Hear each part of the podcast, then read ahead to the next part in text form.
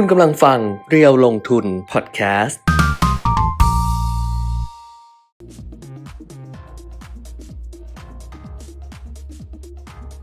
สวัสดีครับ กลับมาพบกับอัปเดตเทรนด์ลงทุนทางเพจเรียวลงทุนนะครับ วันนี้ก็จะเห็นมาคนเดียวนะครับ เพราะว่าคุณแก้มก็มีภารกิจต้องไปบันทึกเทปรายการทีเด็ดลูกหนี้นะครับ ก็ เป็นช่วงเวลาที่ออกอากาศก็จะจะซ้อนๆกับอตอนที่เราไลฟ์เนี่ยนะครับนิดหน่อยรู้สึกจะ10โมงครึ่งมั้งใช่ไหม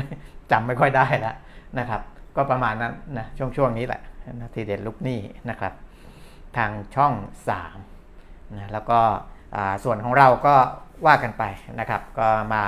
ติดตามกันเช่นเคยนะครับ วันนี้มีหุ้นน้องใหม่เข้าเทรดด้วยนะกิจเจริญ Engineering Electric KJL เดี๋ยวมาดูราคากันอีกทีนะครับ ส่วนเรื่องของมอนะก็ยังมีประเด็นให้ติดตามกันต่อนะครับ โดยเฉพาะเรื่องที่ปปยอายัดทรัพย์ 34 รายการ มูลค่ารวม 5,300 ล้านบาทนะก็ ทางกรุงเทพธุรกิจเขาทำโอกราฟิกขึ้นมาอย่างนี้เลยนะ ว่าผู้ซื้อคุณอภิมุกบำรุงวงนะครับ แล้วก็มีผู้ขายที่เกี่ยวโยงกันเนี่ยตีเส้นเป็นใยแมงมุมเลยนะครับ คือคุณอภิมุกหรือปิงปองเนี่ยทั้งซื้อทั้งขายนะครับ แต่ว่าเป็นคนซื้อหลักแหละตรงกลางนะครับ แล้วก็มีขายด้วยนะครับ ขายนิดหน่อยแต่ซื้อซื้อนี่เยอะเลย นะซื้อจนไม่มีเงินจ่ายนะครับ ก็อันนี้เดี๋ยวค่อยมาดูกันอีกทีนะครับว่าว่ามีประเด็นอะไรที่น่าสนใจเพิ่มเติมหรือเปล่านะครับ แต่เรื่องที่ทำให้ตลาดหุ้นโลกเนี่ยโดยเฉพาะในฝั่งสหรัฐอเมริการ่วงลงเมื่อคืนนี้เนี่ยเป็นเรื่องที่เราคุยกันมาตลอดนะครับคือโควิดในจีนนะซึ่งผมบอกว่าา พอมีตัวเลขขึ้นเป็นหลัก 2,000 กว่า แล้วก็มีตัวเลขผู้เสียชีวิตด้วยเนี่ยไม่ดีละนะครับไม่ใช่เรื่องดีละแล้วก็กลายเป็นว่าประเด็นนี้แหละเข้าไปส่งผลกับตลาดหุ้นในฝั่งของอเมริกานะครับเมื่อคืนนี้ทำให้ร่วงลงมากันเเยอะแยะเลยนะครับ เพราะฉะนั้นเรามาดูโควิดกันก่อนนะครับโควิดจีนเนี่ยตัวเลขอาจจะลดลงจากเมื่อวานนิดหน่อยนะครับคือติดเชื้อเพิ่มขึ้น 225 คนนะครับยังไม่ได้ทักทายใครเลยใครเข้ามาบ้างนะครับ คุณตัวคุณนพพดล คุณนก คุณอวยพรนะครับ คุณจุธามาศนะครับ สวัสดีนะครับทุกท่านเดี๋ยวเดี๋ยวผมเปิดเอ่อ YouTube ด้วยนิดหนึ่งจะได้ดูสัญญาณจากทาง YouTube กับทางทาง Facebook นะว่ายังชัดเจนดีเหมือนกันหรือเปล่านะครับ เออคือเปิดดู YouTube จอใหญ่กว่าด้วยนะครับอะโควิดของจีนนะครับ ก็ยังคงมียอดผู้เสียชีวิตเพิ่มขึ้นอยู่ 2 คนนะครับ เพิ่มขึ้นอีก 2 คน เมื่อวานก็ 2 คน วันนี้ก็ 2 คน ถ้าดูทั้งโลกเนี่ยของเมื่อวานนี้ผู้ติดเชื้อทั้งโลก 217,000 คน เยอะที่สุดยังอยู่ในญี่ปุ่นนะครับ 42,000 กว่าคน เยอรมนี 1,000 กว่าคน ฝรั่งเศส 29,000 กว่า เกาหลีใต้ 23,000 กว่า ไต้หวัน 12,000 สหรัฐอเมริกา 11,283 นะครับ มี 6 ประเทศที่ยังคงมีผู้ติดเชื้อโควิดเกิน 10,000 คนต่อวัน ส่วนที่เสียชีวิตเกิน 100 คนต่อวันก็อยู่ที่เยอรมนี 199 คนนะครับ ฝรั่งเศส 94 คนนะ ทั้งโลกเนี่ย 960 คนที่เป็นผู้เสียชีวิตนะครับ ก็ในฝั่งของจีนซึ่งเข้าไปส่งผลกระทบกับทั้งเรื่องของตลาดหุ้น แล้วก็เรื่องของราคาน้ำมันด้วยนะโควิดในจีนนะครับนี่ก็ก็เดี๋ยวไปดูข้อมูลเกี่ยวกับเกี่ยวกับตัวตัวของจีนเพิ่มเติมอีกนิดหน่อยนะครับ คณะกรรมการด้านสุขภาพแห่งชาติจีน หรือว่า NHC แถลงว่าจีนพบผู้ติดเชื้อโควิด -19 รายใหม่เนี่ย 28,127 รายในวันจันทร์ที่ผ่านมานะครับ ในจำนวนนี้เป็นผู้ติดเชื้อที่แสดงอาการ 2,225 ราย และไม่แสดงอาการ 25,902 ราย เห็นไหมครับ ที่ผมบอกมาแต่ละวันแต่ละวันว่า ติดเชื้อ 2,000 กว่านะครับ2,003แล้วก็ลงมาเหลือ 2,200 กว่าคนเนี่ยเป็นผู้ติดเชื้อที่แสดงอาการนะแล้วเขารายงานเข้ามาในระบบ แต่ที่ตัวเลขที่ผมไม่ได้พูดถึงเนี่ยตรวจพบเชื้อแต่ไม่แสดงอาการ 28,000 กว่าคนนะครับ แต่ว่าถึงแม้ไม่แสดงอาการ แต่ก็สร้างความห่วงใยสร้างความกังวลให้กับหน่วยงานภาครัฐของจีนเขา นะครับรวมทั้งภาคสาธารณสุขของจีนเขาที่ยังคงนโยบายซีโร่โควิดอยู่นะครับก็ทำให้ต้องมีการควบคุมโน่นนี่นั่นมากขึ้นนะครับทางคณะกรรมการด้านสุขภาพแห่งชาติจีนรายงานนะครับ บอกว่าพบผู้เสียชีวิต 2 รายเมื่อวันจันทร์นะวันอาทิตย์พบ 2 รายนะอันนี้ตัวเลขผมบอกไปแล้วนะสคน 2 คนต่อเนื่องมานะครับ ทำให้ตัวเลขผู้เสียชีวิตจากโควิด -19 ในจีนตอนนี้สะสม 5,231 รายนะครับ มีผู้ติดเชื้อที่แสดงอาการเนี่ย 297,787 รายนะครับ ในกรุงปักกิ่งซึ่งเป็นเมืองหลวงของจีน พบผู้ติดเชื้อที่แสดงอาการ 274 ราย ไม่แสดงอาการ 1,164 รายนะครับ ส่วนเมืองกวางโจวซึ่งมีประชากร เกือบเกือบ19 ล้านคนนะกวางโจวนี้มีผู้ติดเชื้อโควิด ที่แสดงอาการ 253 ราย ไม่แสดงอาการเยอะมากเลยนะครับ กวางโจว7,975 รายนะครับ ก็กวางโจวเนี่ยเจ็ดพันกว่ามาต่อเนื่องอวันอาทิตย์ก็ 7,800นะครับ วันจันทร์7,900 อย่างเงี้ยนะครับ ก็ทำให้กวางโจวก็ถูกควบคุมการ ใช้ชีวิตนอกบ้านค่อนข้างเข้มงวดทีเดียวนะครับ ส่วนเซี่ยงไฮ้ซึ่งเป็นศูนย์กลางการเงินของจีน มีผู้ติดเชื้อที่แสดงอาการเนี่ยแค่ 4 รายไม่เยอะนะครับ ไม่แสดงอาการ 44นะ4แสดงอาการ 44 ไม่แสดงอาการนะครับ ก็สถานการณ์ตอนนี้ถือว่าแย่ลงนะครับ แย่ลงแล้วก็เป็นปัจจัยที่ฉุดให้ตลาดการเงินฉุดให้เกิดความ กังวลเพิ่มมากขึ้นในเรื่องของการล็อกดาวน์ในระดับที่รุนแรงมากขึ้นนะครับ อันนี้ก็เป็นอัปเดตในเรื่องของจีนนะครับ ที่ส่งผลกระทบกับตลาดหุ้น ส่งผลอย่างไร ไปดูดัชนีราคาหุ้นในฝั่งยุโรปอเมริกากันนะครับ ฝั่งยุโรปดัชนีฟุตซี่ร้อยปรับตัวลดลงไป 0.12%นะครับ DAX เยอรมนีลดลง 0.36% CAC 40 ฝรั่งเศส ลดลง 0.15%นะครับ ส่วนอเมริกาดัชนีตัวที่ลดลงเยอะๆ ในระดับ 1%เนี่ยคือ NASDAQ Composite นะแต่ว่าดัชนีดาวโจนส์เองลดลงไม่เยอะนะครับ 45.41 จุด หรือว่า 0.13%เท่านั้น S&P 500 ลดลง 15.40 จุด หรือว่า 0.39%นะครับ NASDAQ Composite ลดลง 121.55 จุด 1.09%นะครับ ตัวก็อันนี้เป็นเป็นในฝั่งของอเมริกา ส่วนฝั่งเอเชีย ดัชนีนิกเกอิญี่ปุ่นเพิ่มขึ้น 0.74%นะครับ หังเสงลดลง 0.74% CSI 300 ของจีนลดลง 0.05%ก็ประมาณนี้นะครับ ประมาณนี้ ถ้าเกิดว่าไปขยายดูเพิ่มเติมของเอเชียอีกนิดหนึ่งนะครับ ในฝั่งของเกาหลีใต้ก็ลดลงไป 0.38%อินเดียลดลง 0.76%ไต้หวันลดลง 0.06%นะครับ ส่วนในฝั่งของเวียดนามเวียดนามนี่เพิ่มขึ้น โอ้ วันนี้ดัชนีล่าสุดของเวียดนามเพิ่มขึ้น 2%กว่าเลยนะครับ วันนี้อดีตกลับมาค่อนข้างแรงนะ ที่อ๋ออันนี้ที่ฮานอย ที่ฮานอยเนี่ยตลาดเล็กนะครับ บวกมา 2.3%แต่ว่าที่โฮจิมินห์ปรับตัวลดลงไป 0.06%นะครับนะประมาณนี้ นะครับในฝั่งของอ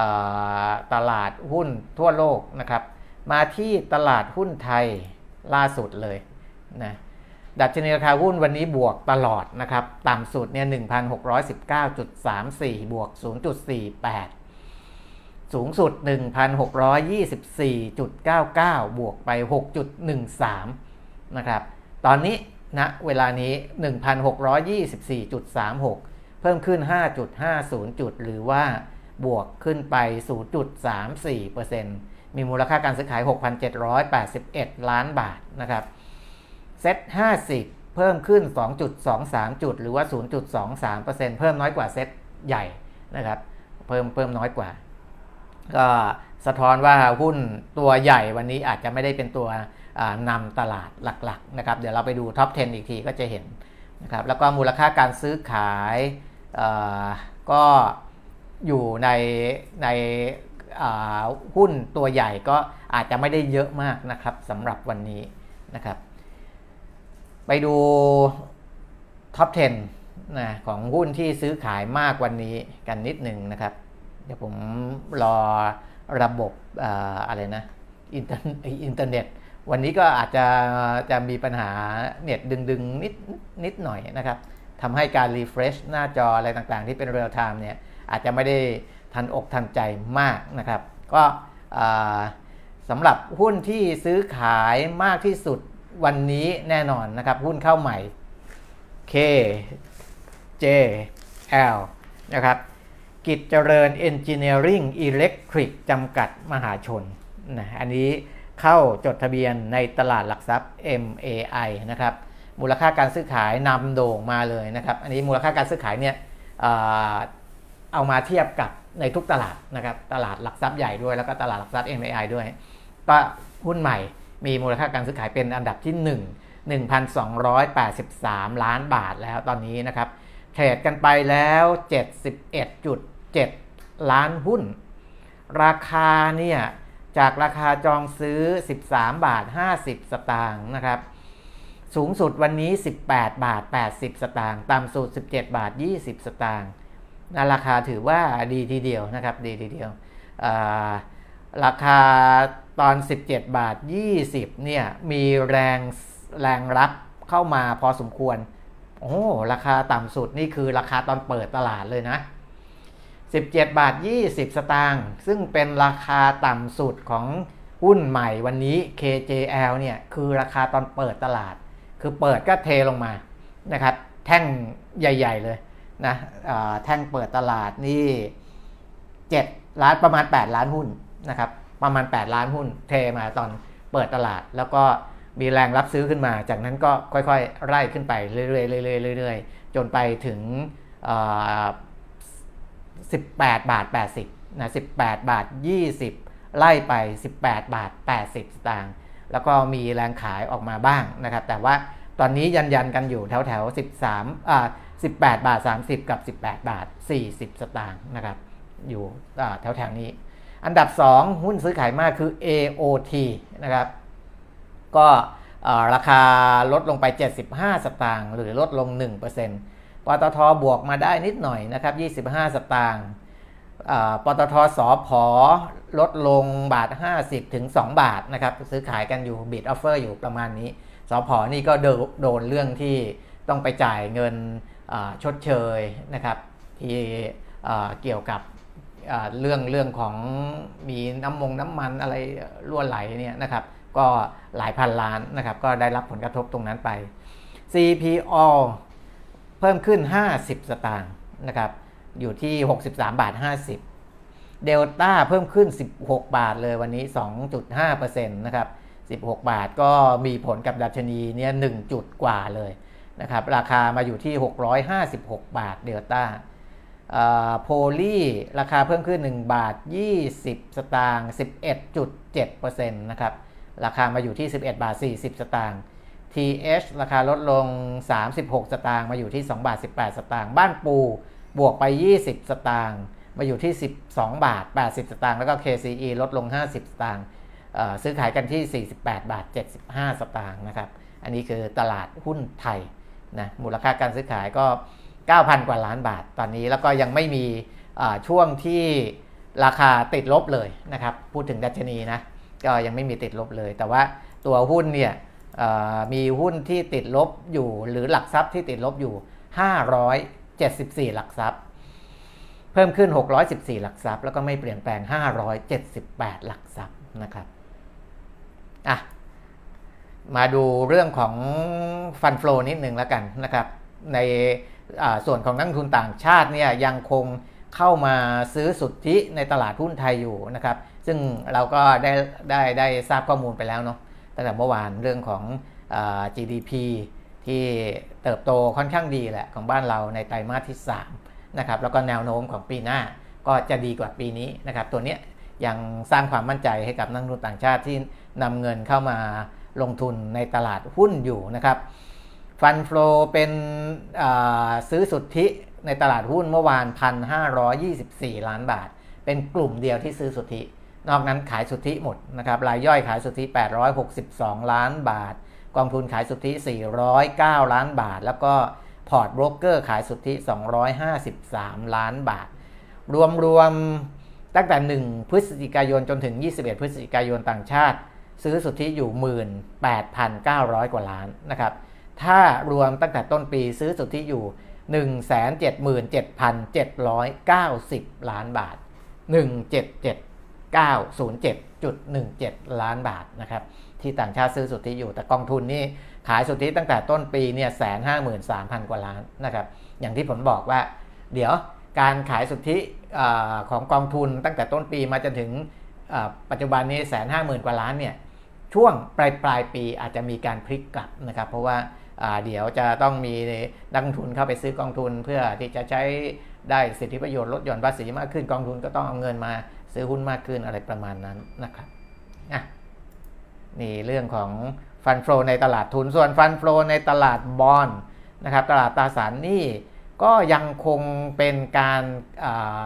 เน็ตสุดเน็ตออกนะครับก็คือไหลออกสุทธิ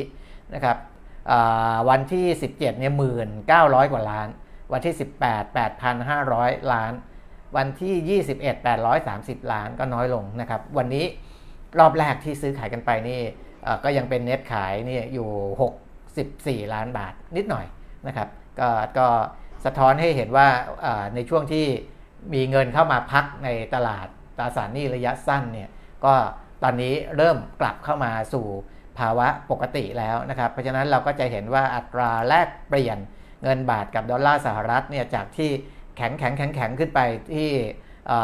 ต่ำกว่า 36 บาทต่อ 1 ดอลลาร์สหรัฐ ตอนนี้ก็อ่อนลงมานะครับ วันนี้เงินบาท เทรดอยู่ตอนนี้เนี่ย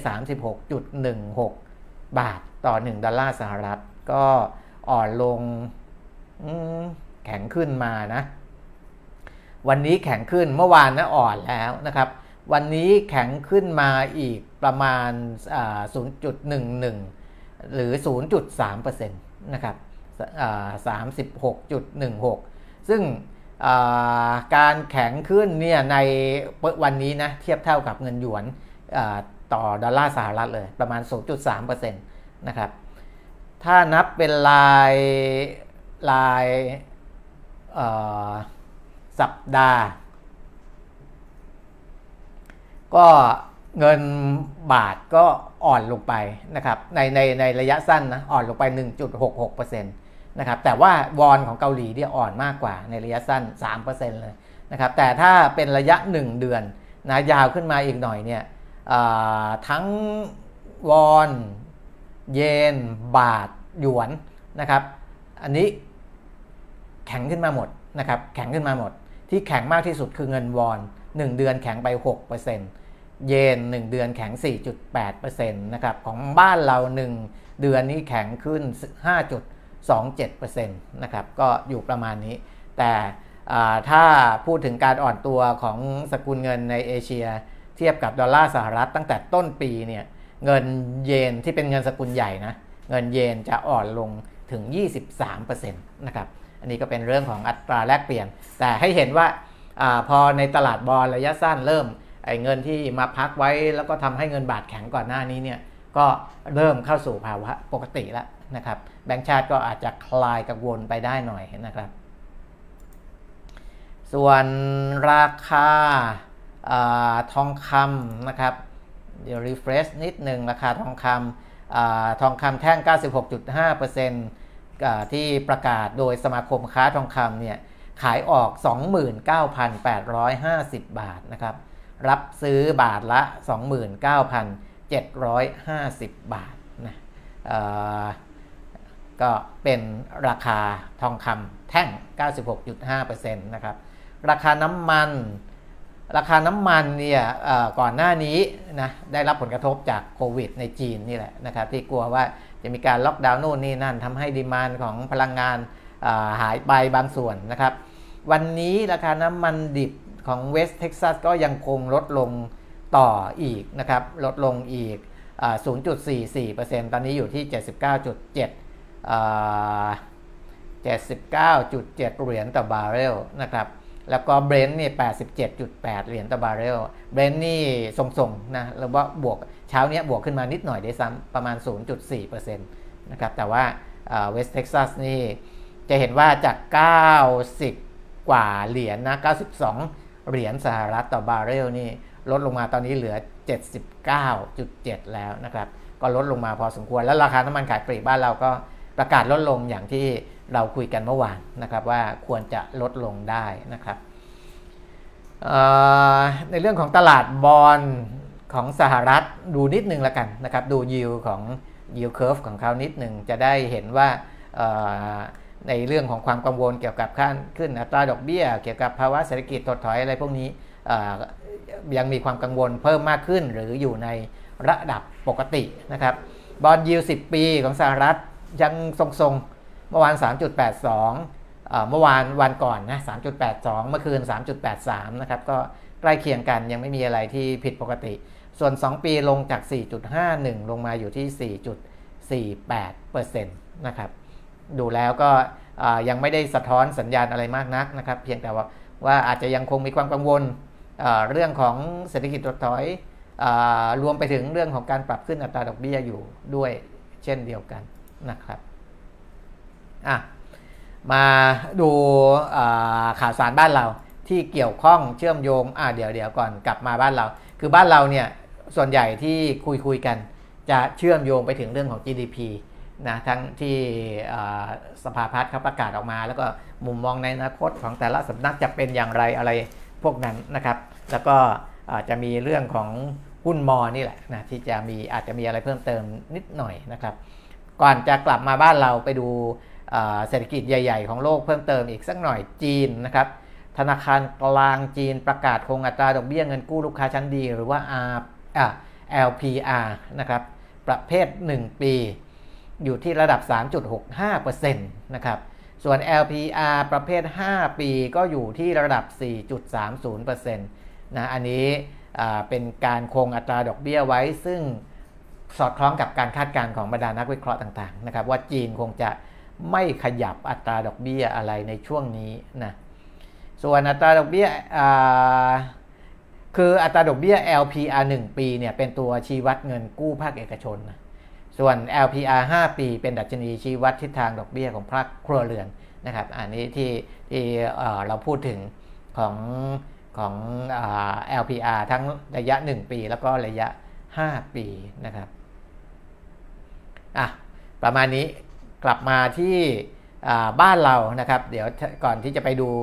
เรื่องของ GDP นะครับว่าสำนักต่างๆ มองอย่างไรหลังจากที่สภาพัฒน์ออกข้อมูลมาแล้วเนี่ยธนาคารแห่งประเทศไทยเปิดเผยผลการดำเนินงานระบบธนาคารพาณิชย์ไตรมาส3นะครับ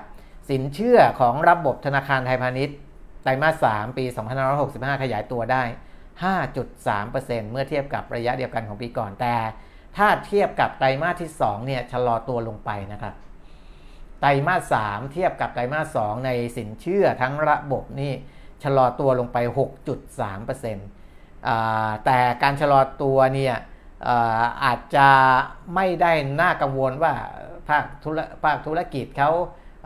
ชะลอตัวหรืออะไรนะครับ เพราะว่าส่วนหนึ่งมาจากการชำระคืนสินเชื่อให้แก่ภาครัฐนะครับแล้วก็อาจจะมีความความเข้มงวด ในเรื่องของการจัดการดูแลคุณภาพสินเชื่ออะไรต่างๆ มากขึ้นด้วยนะครับ ส่วนการปรับโครงสร้างหนี้การทำให้ NPL ต่างๆเนี่ยดูดีขึ้นนี่อันนี้ก็มีการทำกันมาอย่างต่อเนื่องนะครับ โดย NPL ต่อสินเชื่อรวมเนี่ยอยู่ที่ 2.77%ไตรมาส2นี่ 2.88นะคุณภาพนี้นี่ดีขึ้นนะครับ 2.88 ลงมาเหลือ 2.77 สัดส่วนสินเชื่อที่มีการเพิ่มขึ้นอย่างมีนัยยะสำคัญอของความเสี่ยงด้านเครดิตต่อสินเชื่อรวมเนี่ยอยู่ที่ 6.26%นะครับเพิ่มขึ้นจากไตรมาสก่อนหน้านี้ 6.09%อันนี้คืออเป็นศัพท์เขาเรียกว่าตัวตัว significant increase in เดี๋ยวนะ credit list นะครับก็เป็นสินเชื่อที่มีการเพิ่มขึ้นอย่างมีนัยสำคัญของความเสี่ยงด้านเครดิตนะครับที่มามาเทียบกับสินเชื่อรวมนะให้เห็นว่าสินเชื่อที่มีความเสี่ยงเนี่ยมันมีอัตราส่วนเพิ่มมากขึ้นแค่ไหนนะครับแต่อย่างไรก็ตาม NPL ก็ลดน้อยลงนะครับ อันนั้นก็ในแง่ของความแข็งแกร่งในระบบธนาคารพาณิชย์อันนี้ไม่ไม่ต้องพูดย้ำกันมากนะครับ เพราะเรารู้กันดีอยู่แล้วว่า มีความแข็งแกร่งอยู่ดีนะครับ ส่วนในเรื่องของตัวเลข GDP ซึ่งสภาพัฒนาการเศรษฐกิจและสังคมแห่งชาติ ประกาศออกมาไตรมาสสามขยายตัว 4.5%นะครับ ก็ทางฝั่งของสำนักวิเคราะห์วิจัยต่างๆ เช่นธนาคารกสิกรไทยบอกว่า เป็นไปตามคาดนะครับ โดยเศรษฐกิจขยายตัวในเกือบทุกหมวด ยกเว้นการบริโภคภาครัฐ ที่หดตัวไป 0.6%นะครับการบริโภคภาคเอกชนขยายตัว 9%การส่งออกสินค้าขยายตัว 2.7%การส่งออกบริการขยายตัว 87%นะครับภาคบริการนี่หายห่วงเลยนะครับปีนี้การลงทุนโดยรวมขยายตัว 5.2%นะครับโดยรวมๆแล้ว 3 ไตรมาส GDP ขยายตัว 3.1%ก็อยู่ในกรอบที่มีการคาดวาน คาดการ์กันไว้นะครับ ส่วนเศรษฐกิจไทยปีนี้ทั้งปีเนี่ยสสช หรือว่าสภาพัฒน์คาดการ์ว่าจะขยายตัว 3.2%อันนี้เพิ่มขึ้นจากประมาณการครั้งก่อนให้กรอบไว้ 2.7 ถึง 3.2 นะครับ ถือว่าปรับขึ้นมาในเกณฑ์ที่ดีอยู่ในกรอบที่ดี แล้วก็คาดว่าปีหน้าจะขยายตัว 3.0 ถึง 4.0%ซึ่งค่ากลางจะอยู่ที่ 3.5%นะครับคาดการนักท่องเที่ยวในปีหน้า 23.5 ล้านคน คาดการปีนี้ 10.2 ล้านคนนะครับ ก็อยู่ในวิสัยที่เราคุยกันนะครับ ปีหน้าอาจจะดูดีกว่าที่มีการคาดการไว้เดิมด้วยซ้ำนะครับสำหรับตัวเลขจำนวนนักท่องเที่ยว เพราะว่าเดิมเนี่ยมองกันไว้แถวๆ20นะครับ ตอนนี้สภาพัฒน์ให้ที่ 23.5 ละปีนี้ 10.2นะอันนี้เป็นตัวหนุนสำคัญกับเศรษฐกิจของไทยเราเลยนะครับ คาดการค่าเงินบาทปีหน้า 2566 นะ 35.5 ถึง 36.5 บาทต่อดอลลาร์สหรัฐนะครับ 35.5 ถึง 36.5 บาทต่อดอลลาร์สหรัฐ ก็จะเห็นว่าเราก็ไม่ได้มองค่าเงินบาทอ่อนไปกว่านี้นะครับ เงินเฟ้อคาดว่าปีหน้าจะชะลอลงมาอยู่ที่ 2.5 ถึง 3.5%นะครับ อะ อันนี้ ก็เป็นตัวเลขที่มีออกมานะครับ ที่เราจะเห็นการเติบโต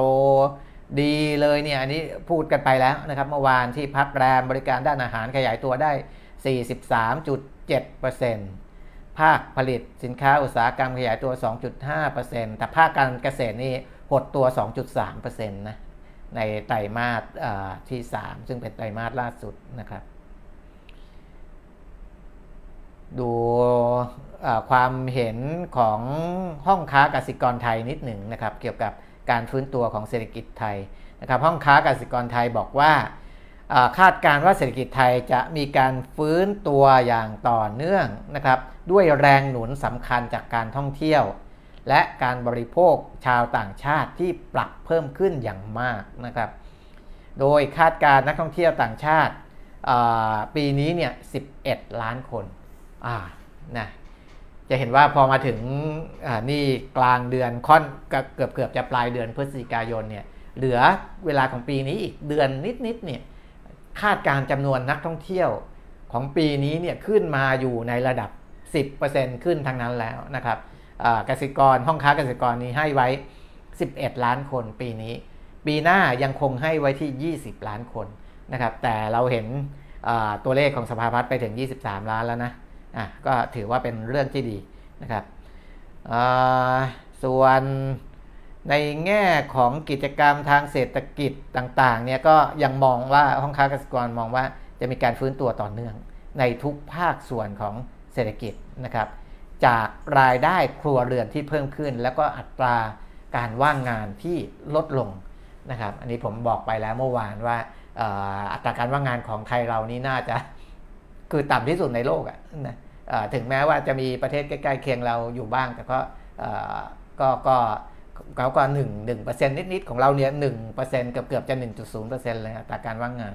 นะครับ เพราะว่าไตรมาสสามหนึ่งจุดสองสาม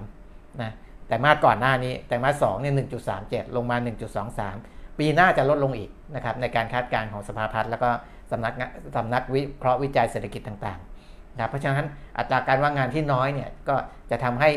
ประชาชนคนไทยเรามีกำลังซื้อมากนะครับ แล้วก็ปีหน้ามีเลือกต้องเลือกตั้งด้วยนะครับ ก็คิดว่าจะกระตุ้นการจับจ่ายใช้สอยของภาคครัวเรือนได้ พอสมควรทีเดียวนะครับครัวเรือนใช้จ่ายได้ดี แล้วก็ว่างงานต่ำนะครับ คาดการแนวโน้มค่าเงินบาทจะแข็งค่าขึ้นต่อเนื่องนะครับ จากห้องค้ากสิกรนะบอกว่าณนะสิ้นปี 2022 สิ้นปีนี้เนี่ย จะอาจจะได้เห็น 35.25 บาทต่อดอลลาร์สหรัฐด้วยซ้ำนะครับ แล้วก็ปีหน้านะปี2566 อาจจะได้เห็น 33.5 ถึง 34 บาทต่อดอลลาร์สหรัฐ เนื่องจากนะครับทำไมถึงมองว่าค่าเงินบาทถึงยังมีแนวโน้มแข็งค่าทั้งๆทที่อัตราดอกเบี้ยของเรากับของ สหรัฐนี่ค่อนข้างที่จะการการปรับขึ้นเนี่ยค่อนข้างที่จะต่างกันเยอะนะครับค่อนข้างต่างกันเยอะ อาจจะมีฟันโฟที่เปล่าอะไรเนี่ยที่มีความกังวลนะครับ แต่ว่าจากการคาดการเรื่องค่าเงินเนี่ยไม่ได้มองเรื่องฟันโฟเป็นปัจจัยสำคัญมากนะครับเขามองเรื่องการฟื้นตัวของเศรษฐกิจไทย ซึ่งฟื้นตัวดีแน่นอนนะครับ เงินบาทเป็นที่ต้องการ เพราะอะไรลงทุนในตลาดทุนหรือแม้ลงทุนทางตรงก็ดีนะครับหรือ อีกภาคส่วนหนึ่งก็คือภาคการท่องเที่ยวนะครับ ก็ยังคงคือท่องเที่ยวไทยเนี่ยผมบอกแล้วนะคือด้วยสถานที่เนี่ยก็ส่วนหนึ่งนะ ด้วยสถานที่นี่ก็ส่วนหนึ่ง อันนี้ไม่มีไม่มีใครปฏิเสธอยู่แล้วนะครับ เรามีสถานที่ที่ทั้งแบบธรรมชาติ แบบว่าวัฒนธรรม แบบชนบทดั้งเดิมย้อนยุคหรืออะไรก็แล้วแต่นะครับ ที่มันเวอร์จินหรืออะไรอย่างเงี้ยนะครับ มีทั้งแบบที่เป็นย่านอาหารการกินมีอะไรทุกอย่าง อันนั้นเนี่ยมันดึงดูดอยู่แล้ว 2 คือเรื่องของคนนะครับ เรื่องของคนคนไทยเราเนี่ยส่วนใหญ่มีมิตรจิตมิตรใจที่ดีนะน้ำใสน้ำใสใจจริงอะไรก็แล้วแต่นะครับ ก็ต่างชาติก็ชอบนะครับ 3 ก็คืออเรื่องของที่เราพูดถึงกันไปเมื่อวานนะครับ ภาคบริการนะความเก่งกาจของภาคบริการของบ้านเรานะเก่งกาจในด้านของการทำอาหาร การกินที่อร่อยนะครับถูกปากนะร้านที่มีอะไรนะมิชลินรับรองนั้นก็ว่าไป แต่อีกจำนวนมากเลยนะครับไม่มีใครรับรองแต่ก็รับรองกันเองว่าอร่อยนี่ก็อีกเยอะแยะมากมายนะครับเพราะฉะนั้น ในแง่ของบุคลากรทางด้านภาคบริการของเราเนี่ยด้านการทำอาหาร ด้านการบริการ การดูแลยิ้มแย้มแจ่มใสนี่อะไรมันทุกอย่างมันมันเอื้อหมดนะมันเอื้อหมดเลยนะกับกับกับเรื่องของที่จะทำให้นักท่องเที่ยวเนี่ยหลงไหลในในเมืองไทยเรานะครับ เพราะฉะนั้นการท่องเที่ยวจะทำให้ดุลบัญชีเดินสะพัดของเราเนี่ยในปีหน้าเนี่ยกลับมาเป็นบวกท่องเที่ยว และเศรษฐกิจที่ฟื้นตัวนะครับจะทำให้ดุลบัญชีเดินสะพัดกลับมาเป็นบวก เพราะฉะนั้นเนี่ยค่าเงินบาทมันก็เลยจะไม่ได้อ่อนลงนะครับไม่ได้ไม่ได้ไปสัมพันธ์หรือไปโยงกับเรื่องฟันฟลอและฟันฟลอเองที่เรากลัวว่าจะไหลออกเนี่ยตอนนี้ในตลาดหุ้นก็เราก็ยังไม่เห็นไหลออกอะไรเป็นเรื่องเป็นราวนะครับไหลเข้าด้วยซ้ำนะครับ นี่ถึงบอกว่าผมถึงตอนหลังเนี่ยเปลี่ยนมาให้คำแนะนำกองทุนในประเทศ อพอสมควรตัวผมเองด้วยนะตัวผมเองด้วย ก่อนหน้านี้ก็ไปหลงกับคำโฆษณาเชิญชวนของบรรดาบริษัทหลักทรัพย์จัดการกองทุนหลายได้แห่งนะที่ออกกองทุนต่างประเทศมาเยอะ เราก็ตามตามเข้าไปบ้าง แต่ว่าตั้งแต่ปีนี้เนี่ยผมกลับมากองทุนในประเทศแล้วเพราะเรารู้อยู่แล้วว่าไทยเรานี่ยังไงแข็งแกร่งในแง่ของตลาดทุน ของบ้านเราและในอาเซียนด้วยนะก็กระจายไปในอาเซียนบ้างนะครับแต่ว่าอของบ้านเราเนี่ยที่เป็นกองกองทุนไทยแท้ๆเนี่ยก็ยังลงทุนได้นะครับกองทุนไทยผสมกับกองประเทศอาเซียนต่างๆ ก็ยังลงทุนได้อยู่นะครับเพราะว่าอาเซียนเองเศรษฐกิจก็ค่อนข้างแข็งแกร่งเช่นเดียวกันนะครับอะความเสี่ยงบ้างนะครับ อันนี้พูดถึงด้านดีๆของไปละว่าว่าที่ สนับสนุนเศรษฐกิจ สนับสนุนเรื่องของค่าเงินบาทที่จะแข็งค่าขึ้น ความเสี่ยงก็คือ ภาวะถดถอยของเศรษฐกิจโลกนะครับ อันนั้นเป็นเป็นความกังวลนะที่อาจจะส่งผลกระทบมาถึงประเทศไทยได้นะครับ แล้วก็มีความเสี่ยงด้านภูมิรัฐศาสตร์โลกที่ยังคงตึงเครียดนะครับ ทั้งจากสงครามรัสเซียยูเครน ความตึงเครียดระหว่างสหรัฐจีนไต้หวัน แล้วก็ความตึงเครียดในคาบสมุทรเกาหลีนะครับความเสี่ยงในประเทศก็คือหนี้ครัวเรือนของไทยอยู่ในระดับที่สูงนะครับก็คือ 90%ต่อ GDP นะอันนี้ถ้าหากว่ามีการปรับอัตราดอกเบี้ยเพิ่มขึ้น ก็จะไปกดดันภาคครัวเรือน แล้วก็กดดันการฟื้นตัวของเศรษฐกิจไทยในระยะข้างหน้านะครับ ประกอบกับการเลือกตั้งใหญ่ในปีหน้าอาจจะสร้างความผันผวนต่อภาคเศรษฐกิจและตลาดงานการเงินไทยโดยรวมนะอะห้องค้าเกษตรกรไทยอาจจะมองว่าปัจจัยการเลือกตั้งอาจจะสร้างความผันผวนต่อภาคเศรษฐกิจและตลาดการเงินไทยโดยรวมนะครับ แต่ในระยะสั้นน่าจะเป็นผลดีนะในช่วงหาสงหาเสียงเนี่ยนะครับแต่ว่าจะผันผวนหรือไม่อย่างไรอันนั้นไปว่ากันอีกทีนะครับ เพราะว่าในสนามการเมืองข่าวสารการเมืองตอนนี้ก็โอ้โหสนุกสนานมาก นะบิ๊กตู่พลเอกประยุทธ์จันโอชาแต่งตัวใส่เสื้อขาวเต็มเต็มที่นะไม่มีสูงไม่มีสูตรนะลงไปหาเสียง ก็ยังงงๆอยู่นะครับยังงงๆอยู่ว่าว่าพลเอกประยุทธ์ยังยังคิดว่าจะกลับเข้ามาในอำนาจอยู่หรือเปล่านะครับ อันนั้นก็ไปว่ากันนะเพราะว่าจริง ๆ ก็อยู่มานานพอสมควรแล้วนะก็ ตอนนี้เรื่องการเมืองก็เดี๋ยวก็ว่ากันไปนะไปดูการหาเสียงอีกทีว่าใครจะมาแรงในโค้งไหนนะครับ ตอนนี้ก็มีการเปิดตัวคนที่เป็นที่ชื่นชอบของบรรดานักธุรกิจออกมานะครับ ส่วนคนอื่นๆเนี่ยนะก็เป็นคนเก่าๆ อันนั้นก็ก็แล้วแต่แล้วแต่ว่าเขาหาเสียงกันแบบไหนชูนโยบายอะไรยังไงประชานิยมแค่ไหนนะครับ จะได้ใจคนใน ที่เป็นฐานเสียงใหญ่ ๆ ในต่างจังหวัดแค่ไหนอย่างไร อันนั้นเขาก็ต้องเอาเอาเอานโยบายที่ผู้คนชื่นชอบลงไปขายแหละนะครับ แต่ถ้าในเมืองหรือว่าบรรดานักธุรกิจต่างๆ นี่ก็จะมองอีกอย่างหนึ่งนะครับ ก็จะมองมองมองในแง่ของความเป็นไปได้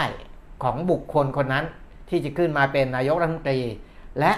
นำนโยบายต่างๆ ไปปฏิบัติให้เกิดผลนะครับ เกิดผลดีต่อเศรษฐกิจต่อสังคมโดยภาพรวมอันนั้นก็ว่ากันไปนะครับอะในเมื่อกี้พูดถึงห้องค้ากษตรกรไทยนะครับ อีกส่วนหนึ่งของกรุงศรี Security นะครับหลักทรัพย์กรุงศรีมองเรื่อง GDP ที่ออกมาล่าสุดนะครับ ว่าเขาบอกว่าอย่างนี้เขาบอกไม่ได้ทำให้มุมมองของเราต่อแนวโน้มเศรษฐกิจไทยเปลี่ยนไปนะครับ อันนี้หลักทรัพย์กรุงศรีเขาบอกนะ เขาบอกว่าเรายังคงมองว่าการฟื้นตัวของอุปสงค์ในประเทศจะเป็นปัจจัยขับเคลื่อนที่สำคัญ โดยเฉพาะรายได้จากภาคบริการนะครับ แม้ว่าจำนวนรายได้ แม้ว่าจำนวนและรายได้จากนักท่องเที่ยว ต่างชาติจะฟื้นตัวอย่างมากในไตรมาสที่ 3 แต่ก็ยังอยู่ในระดับต่ำกว่าช่วงโควิด -19 อย่างมากนะครับ นั่นหมายความว่ายังมีโอกาสเติบโตอีกมากนะครับ คือถ้าเรามองตัวเลขนักท่องเที่ยวปัจจุบันเนี่ยนะหรือว่าปีนี้ที่ทั้งปี ที่มองกันไว้ 10 ล้านคนเนี่ยกับก่อนโควิด ที่เคยเข้ามา 40 ล้านคน จะเห็นว่ามันมีความแตกต่างกันอยู่เยอะ เพราะฉะนั้นคนที่มองตรงนี้เป็นโอกาสก็จะมองว่า โอ้ยจาก 10 นะครับ ขยับไปเป็น 20 ปีหน้าเนี่ยอาจจะยังน้อยไปนะครับ อาจจะไป 30 เลยก็ได้นะครับ ถ้ายิ่งไปเยอะนี่มันจะมาทั้งในเรื่องของการขยายตัวของ GDP มาทั้งในเรื่องของค่าเงินบาทด้วยนะ ค่าเงินบาทของเรามันก็จะไม่อ่อนนะ มันก็จะจะส่งทรงกับออกไปในทางแข็งด้วยซ้ำนะครับ นี่ก็เรื่องท่องเที่ยวเนี่ยมีช่องให้เติมเต็มจากปัจจุบันนี้อีกเยอะนะนี้กรุงศรีเขามองอย่างนี้นะครับแล้วก็การบริโภคสินค้าในประเทศไทยจะยังคงขยายตัวต่อไปอีก เงินเฟอ้อจะแผ่วลงตลาดแรงงาน และสภาวะของผู้บริโภคยังคงฟื้นตัวดีขึ้นอีกนี่คล้ายๆ มองคล้ายๆกษตรกรเลย นะครับมองคล้ายๆกษตรกร การลงทุนการส่งออกอาจจะยังไม่ดีนัก เพราะว่าอุปสงค์ในตลาดโลกน่าจะลดลงต่อไป ในบ้านเราเนี่ยดูจากกสิกรแล้วก็กรุงศรีมองอค่อนข้างดีเลยนะค่อนข้างดีบอกว่ามองว่าเรียกว่าดีเลยล่ะเรียกว่าดีเลย แต่พอมองออกไปข้างนอก สิ่งที่จะไปเชื่อมโยงกับข้างนอก ส่งออกยังไม่ค่อยดี อาจจะยังอาจอาจอาจจะมีปัญหาเพิ่มมากขึ้นด้วยนะครับ โดยเฉพาะในประเทศบางประเทศที่เขามีมีปัญหาในเรื่องภูมิภูมิรัฐศาสตร์หรืออะไรก็ตาม แต่ว่าโดยรวมๆอาจจะยังไม่ดีนะเพราะอุปสงค์หรือว่าดีมาในตลาดโลกเนี่ยอาจจะได้รับผลกระทบจากเศรษฐกิจที่ชะลอตัวลงถึงขั้นถดถอยในบางประเทศนะครับ การลงทุนก็อาจจะไม่ยังไม่ค่อยดีนะครับ จะ ลดลงเนี่ยเขาบอกว่าอุปสงค์ในตลาดโลกน่าจะลดลงต่อไปจนถึงครึ่งปีแรกของปี 2566 แล้วเดี๋ยวไปดูกันอีกทีครึ่งปีหลังของปี 66 นะว่าจะฟื้นกลับมาอย่างไงบ้างนะครับ อันนี้ก็มองไปจนถึงปีหน้านะครับ ส่วนประเทศไทยมีการตุนสินตุนสต็อกสินค้าเอาไว้ค่อนข้างสูงแล้วในปีในในไตรมาส 3 ปี 65 เนี่ย หมายความว่าในช่วง 2-3ไตรมาสข้างหน้านี้ เป็นช่วงที่จะสามารถระบายสต็อกออกมาได้ ดังนั้นทางหลักทรัพย์กรุงศรีจึงคาดว่าข้อมูลฝั่งอุปอปทาน อย่างเช่น MPI PP PMI น่าจะลดลงในช่วงต่อไปนะครับก็คือเงินเฟ้อจะไม่มีไม่ไม่มีไม่ได้มีแรงกดดันมากนะนะประมาณนี้นะครับค่อนข้างชัดเจนนะในภาพรวมเรื่องของตัวเลข GDP ที่สภาพัฒน์แถลงเมื่อวาน มาจนถึงสำนักวิเคราะห์วิจัยต่างๆ ที่มองผสมลงเข้ามาชัดเจนเลยว่าในประเทศแข็งแกร่งนะครับแข็งแกร่งกำลังซื้อน่าจะดี ดีด้วยการว่างงานต่างแล้วก็ทำให้กำลังซื้อภายในของเราเองก็ดีกับ 2 นักท่องเที่ยวนะครับต่างชาติเข้ามามากขึ้น การจับจ่ายของต่างชาติอาจจะรายจ่ายต่อหัวของต่างชาติอาจจะไม่ได้สูงมากนะครับ เท่ากับในช่วงก่อนโควิด แต่ก็ถือว่าช่วยกระตุ้นได้ค่อนข้างดี ถ้าจำนวนหัวที่เข้ามาในอนาคตมาพร้อมกับกำลังซื้อที่สูงด้วยจะยิ่งดีนะครับ อันนี้คือภาพที่เราเห็นชัดเจนสำหรับมุมมองในภาพใหญ่ทางด้านเศรษฐกิจนะครับนะก็ตัวที่อัปเดตน่าจะประมาณนี้ถ้าในภาพใหญ่นะครับในภาพใหญ่ ส่วนในเรื่องของมอนะก็ผมสรุปสรุปให้นะครับว่าว่าในส่วนของคนซื้อคนขายเนี่ยที่ทางตำรวจเขาไปตรวจมานะครับ แล้วก็พยายามจะเชื่อมโยงเนี่ยนะมันมีพฤติกรรมแปลกๆเยอะ เช่นอย่างอย่างที่ผมบอกแล้วนะอย่างคุณปิงปองหรือว่าอภิมุกเนี่ยเขาก็ มีเป็นคนซื้อรายหลักแหละแต่ซื้อกระจายไป 10 กว่าโบรกเกอร์ แต่ก็มีการขายออกมาด้วยนะครับ ยอดที่ขายนี้ผมก็ดูตามตามกราฟิกแล้วกันนะ 405 ล้านบาทผ่านบริษัทหลักทรัพย์ไอร่านะครับ อันนี้ก็มีในส่วนที่ขายออกมาด้วยเหมือนกัน แต่ว่าเขาตำรวจก็ไปพบพฤติกรรมแปลกๆ เช่นมีการใช้ IP เครื่องคอมพิวเตอร์ของคุณอภิมุกแต่ว่า ไม่ใช่บัญชีคุณอภิมุกก็มีนะครับ คือเป็นชื่อบัญชีคนอื่น แต่ใช้เครื่องคอมพิวเตอร์ IP เดียวกันอะไรเงี้ยนะครับ มันก็มันก็มีแปลกๆอย่างนั้นด้วยเหมือนกันนะครับส่วนคนอื่นๆนะที่เราเคยคุยกันว่าตามรายชื่อผู้ถือหุ้นใหญ่ทั้งหมดที่อยู่ใน10อันดับแรกนะก็ชัดเจนแหละนะครับว่าขายออกมาแล้วก็คิดเป็นเงินกันโอ้พอสมควรเลยนะครับ อย่างคุณ สามารถซึ่งเป็น CEO เก่าของ DNA แล้วก็เป็นผู้ถือหุ้นดั้งเดิมของ DNA 2002 แล้วก็ค่อย ๆ ระบายหุ้นออกมาเรื่อยๆนะครับจนก้อนสุดท้ายที่ขายออกมาเนี่ยก็เป็นเงินประมาณ 195 ล้านบาท อย่างนี้เป็นต้น อันนี้ก็ถูกอายัดไว้หมดนะครับที่ผมพูดตัวตัวเลขเงินเนี่ยแล้วก็มีกลุ่มคุณเอกพัฒน์พรประภา นี่ก็ 1,800 กว่าล้านนะครับ ก็ค่อนข้างสูงทีเดียว นะคือคือจะมีในในในสายที่เป็นเพื่อนเพื่อนกับเพื่อนเพื่อนรุ่นพี่กับคุณปิงปองหรือคุณอภิมุกเนี่ยนะครับคุณคุณอภิมุกนี่ตอนหลังเขามาเล่นรถพวกซุปเปอร์คาร์ไฮเปอร์คาร์อะไรพวกนี้นะครับ ก็จะมีเจอคนในแวดวงพวกนี้เยอะโดยเฉพาะตระกูลพรประภาเนี่ยนะครับคุณคิมนี่เขาก็ก็สายสายพวกนี้นะคือรถซุปเปอร์คาร์ที่ มีไม่กี่คันในโลกนะครับ มีไม่กี่คันในโลก อาจจะมีสัก 20-30 คันในโลกเนี่ย แต่ว่าหนึ่งในนั้นหรือว่า 2 คันในนั้นเนี่ยจะต้องมาอยู่ในประเทศไทยนะครับจะต้องมาอยู่ในประเทศไทยนะครับ แล้วก็คนที่ครอบครองก็จะอยู่ในกลุ่มนี้แหละนะครับ อยู่ในกลุ่มคนซื้อคนขายหุ้นมอนี่แหละนะเพราะว่าพวกนี้เงินเยอะนะครับเงินเยอะแล้วก็ได้มาง่ายได้มาง่าย นะเทียมอซึ่งเป็นลูกพี่ของคุณปิงปองอภิมุกบอกว่า โอ้ย ปิงปองนี่เขาก็รวยมาจากหุ้นนี่แหละนะครับรวยมาจากหุ้นนะก็ก็ได้เงินง่ายก็ก็สามารถที่จะจับจ่ายอะไรที่เป็นของที่มันพรีเมียมสุดๆ ระดับโลกเข้ามาได้ง่าย ๆนะครับแต่ว่าตอนนี้กำลังกำลังปวดหัวเรื่องนี้อยู่นะว่าตำรวจจะเอาอยัางไงนะครับเพราะว่าก็โดนอายัดไว้หมดนะคนที่ขาย ไม่ว่าจะขายได้ 1,800 ล้านบาท 400 ล้านบาท 190 ล้านบาทนะแต่ละคนก็เป็นร้อยร้อยล้านทั้งนั้นนะครับ เพราะว่านี่ขนาดขายแบบบางคนก็ขายราคาเปิด บางคนก็อาจจะได้ราคาลดลดต่ำลงมาบ้างนะ แต่ว่าก็ก็ถูกอายัดไว้ก็เป็นร้อยร้อยล้านนะอาจจะมีบ้างเล็กๆ น้อยๆรายเล็กรายน้อยที่โดนติดร่างแหไปด้วยนะครับ ที่ถูกอายัดไว้ 10 กว่าล้านนะก็มีอย่างผู้ถือหุ้นใหญ่ตงฮั้วโฮลดิ้งเนี่ยก็เป็นอันนี้ก็เป็นข่าวเหมือนกันคุณสมนึกกยาวัฒนกิจนี่ก็โดนติดร่างแหไปด้วย 16 17 ล้านนะครับ 17 ล้าน แต่นอกนั้นก็เป็นหลักเป็นร้อยนะหลักเป็นร้อยล้านอะประมาณนี้นะครับส่วนมาตรการกระตุ้นเศรษฐกิจปลายปีนะกำลังดูอยู่ว่า จะมีการกระตุ้นอะไรเพิ่มเติมหรือเปล่านะครับ เพราะว่าตอนนี้ความคาดหวังนะความคาดหวังของบรรดานักวิเคราะห์บางสำนัก ก็มองว่าถ้ายิ่งมีการกระตุ้นเศรษฐกิจปลายปีเนี่ยอันมันมันยิ่งส่งผลดีกับตลาดทุน แล้วก็ในเรื่องของอเศรษฐกิจแล้วก็ในเรื่องของค่างเงินอะไรต่างๆนะครับเดี๋ยวผมดูอัปเดตข่าวสารที่มีเข้ามาตอนนี้ ล่าสุดน่าจะยังไม่มีอะไรที่ที่ต้องอัปเดตกันนะครับ ต้องอัปเดตกันอ้าวดูหุ้นน้องใหม่ อีกทีหนึ่ง KJL นะครับ กิจเจริญ